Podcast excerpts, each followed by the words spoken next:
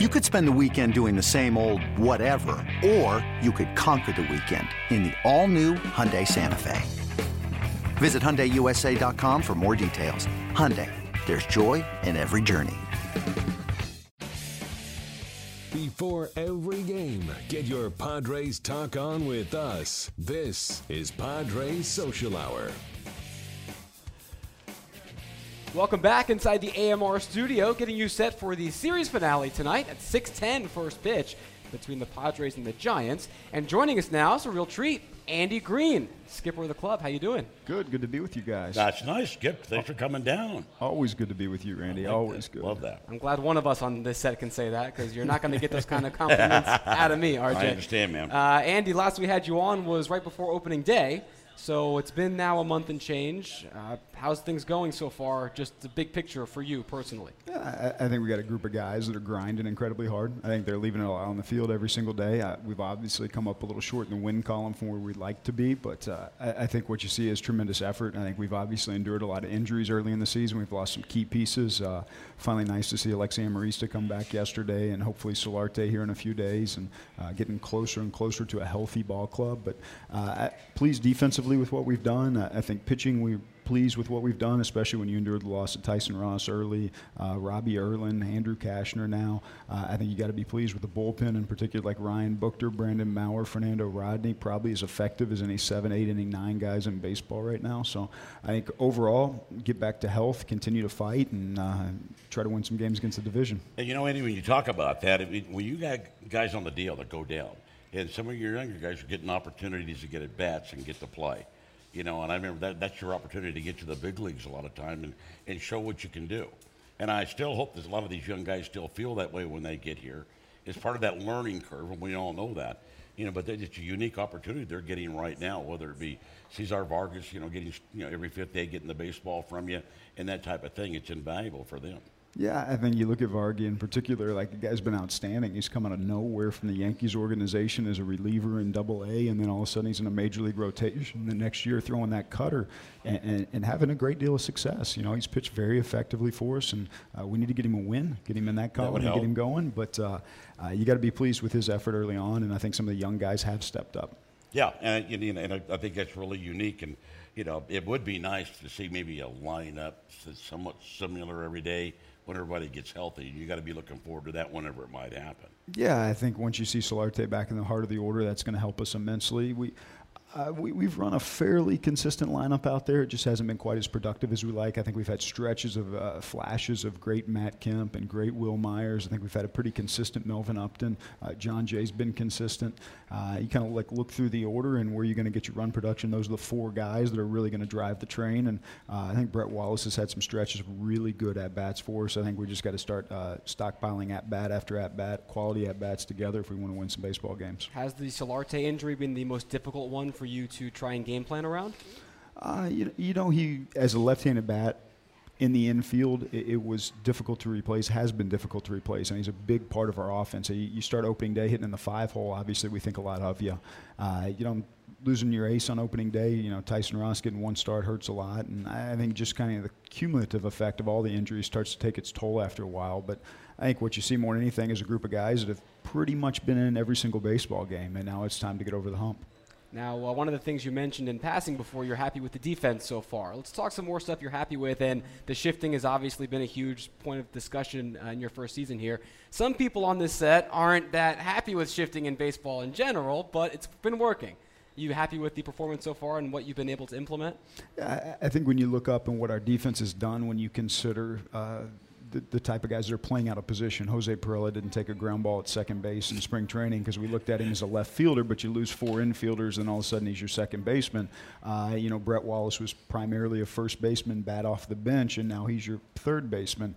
Uh, so we've had some guys like technically playing out of position, but I think the positioning element of what we've done defensively has been really good. I think you look up and you see a, a outfield. If you look at defensive runs saved, is at the top of the league in baseball. Like doing a good job with a group of guys that you know are outperforming expectations. You look at the infield, like shift run saves are near the top of the league, and um, you know you feel good about what you've done. I think Derek Norris has been a tremendous game caller, especially over the last month and change. I think he's used both sides of the plate very well.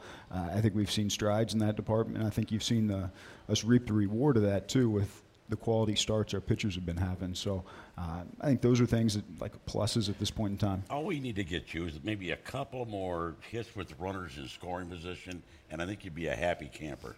You know that? I tell you what, I'm not going to let uh, a few losses early in May affect how I am or my disposition. So like I, am still happy, I'm still grinding, but I, I, still have the expectation this team can be great, and yeah. like that's what we're fighting for every day. And uh, you, you know, get Matt Kemp rolling like he can roll, like he has rolled in the past. Like those guys, uh, they can carry us. In, in a lot of days, that's, that is the challenge. Keep that rolling. Keep that positive attitude, and you know that use the skipper.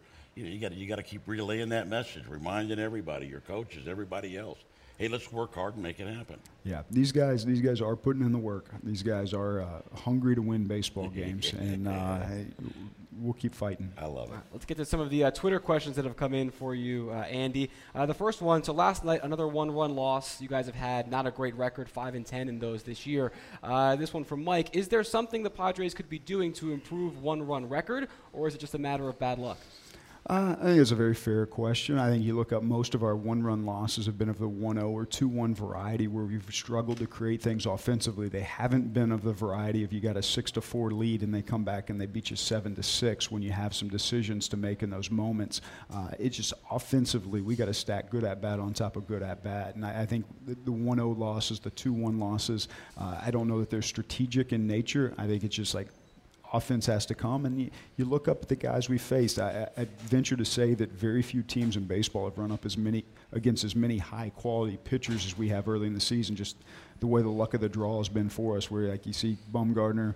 Uh, Cueto and then Samardzija for the second straight time, and uh, you've seen Kershaw every time you face the Dodgers, and like we've run into everybody's aces, and that's that's baseball. If you want to be good, you got to win those games. But aces typically find a way to win two one games. Isn't that right, RJ? Well, you should see a four or five every once in a while, though. You yeah? think so? You but you'd think. You, you know, you're absolutely right. You've really been seeing a lot of one, two, threes. Yeah, we sure have. It should make you better. It, it, should make us better, and it'll uh, harden us for the fight the rest of the way. Uh, this question coming in from Sack Bunt Chris. Uh, and Andy, you love your research and your numbers. Are batter pitcher historical matchup stats important to you? Where does that fit into your preparation? It's a piece of the puzzle. It's not uh, a big piece of the puzzle in my mind. It's a piece of the puzzle. It's you know, there's a lot of stuff you look at, but you have to be aware that players are cognizant of what they've done against specific pitchers and hitters. Are like the, I, I bet you know some of the guys you faced back Forever. in the day, and you know exactly who you owned and who you didn't know. Yeah, I, I didn't need a book. It was it was right here. I, I knew exactly who I owned and who I was scared to death of. Who, who, owned you, uh, RJ? Did anybody own Steve you? Steve Garvey with the Dodgers kind of owned me. He could yeah. read my mind. It made me nervous. we looked up those stats, and yeah, he, he had a collar you. on you. Man, it, it, there's an element of truth to them, even though sabermetricians will try to downplay their value. I, if you believe something has value in your head and you go to the box to hit, then it has value. I mean, that's that's just the way psychology works. So they are very much a piece of the puzzle, but there's other things to factor into the equation as well. Love it. Uh, we've got this one from James Clark. Uh, you're an excellent communicator, Andy, and I'm sure uh, you've heard that plenty of times. But what do you view as a trait you still need to work on in order to be more successful as a manager? Ooh, not messing around wow. at all. No, no, we've got good fans here. They ask the hard hitting I appreciate the veiled compliment before he smacks me. a little uh, sandwich uh, compliment. Yeah, I like it. I, I like it very much. Uh, you know, like one of the great challenges uh, when you switch to managing at the major league level from managing at the minor league level or even coaching at the minor league level is when you're doing those jobs, your hands are on the players directly every day. Like you are really working with the players on a consistent basis. As a manager in the major leagues, you have to force those interactions consistently because you got infield coaches, you got outfield coaches, you got catching coaches, you got hitting coaches, you got uh, pitching coaches and bullpen coaches. So you're working through a staff. Uh, instead of working directly with the players all the time, and uh, you know, there's a part of me that like needs to be a consistent encourager to the coaches I have on staff because these guys are giving absolutely everything they have every single day, and uh, they're doing everything they can to make these guys as good as they can be. And working through those guys is, is a difference, and it's a challenge. It's a different work uh, type of work than, than I did in the minor leagues and I did as an infield coach. What about all the rest of this stuff? The media demands, all the different appearances, the extra stuff outside of just working with the players. How you handling that so far? Yeah, talking to you is fun, Mike. It's Well, easy, man. I try, Like- and make, I try and make this a safe space for you. Andy. Yeah, That's all. no, that that doesn't give me a great deal of stress. Like I'm comfortable in, in that element and not worried about it, and you know, comfortable doing those types of things. I, I the bulk of the job is the players. It always will be the players. It's uh, you know the media is important, but it's the players. It's connecting with those 25 guys and making sure they know that you have their best interests in mind and you're fighting for them. We have Jon Jay back.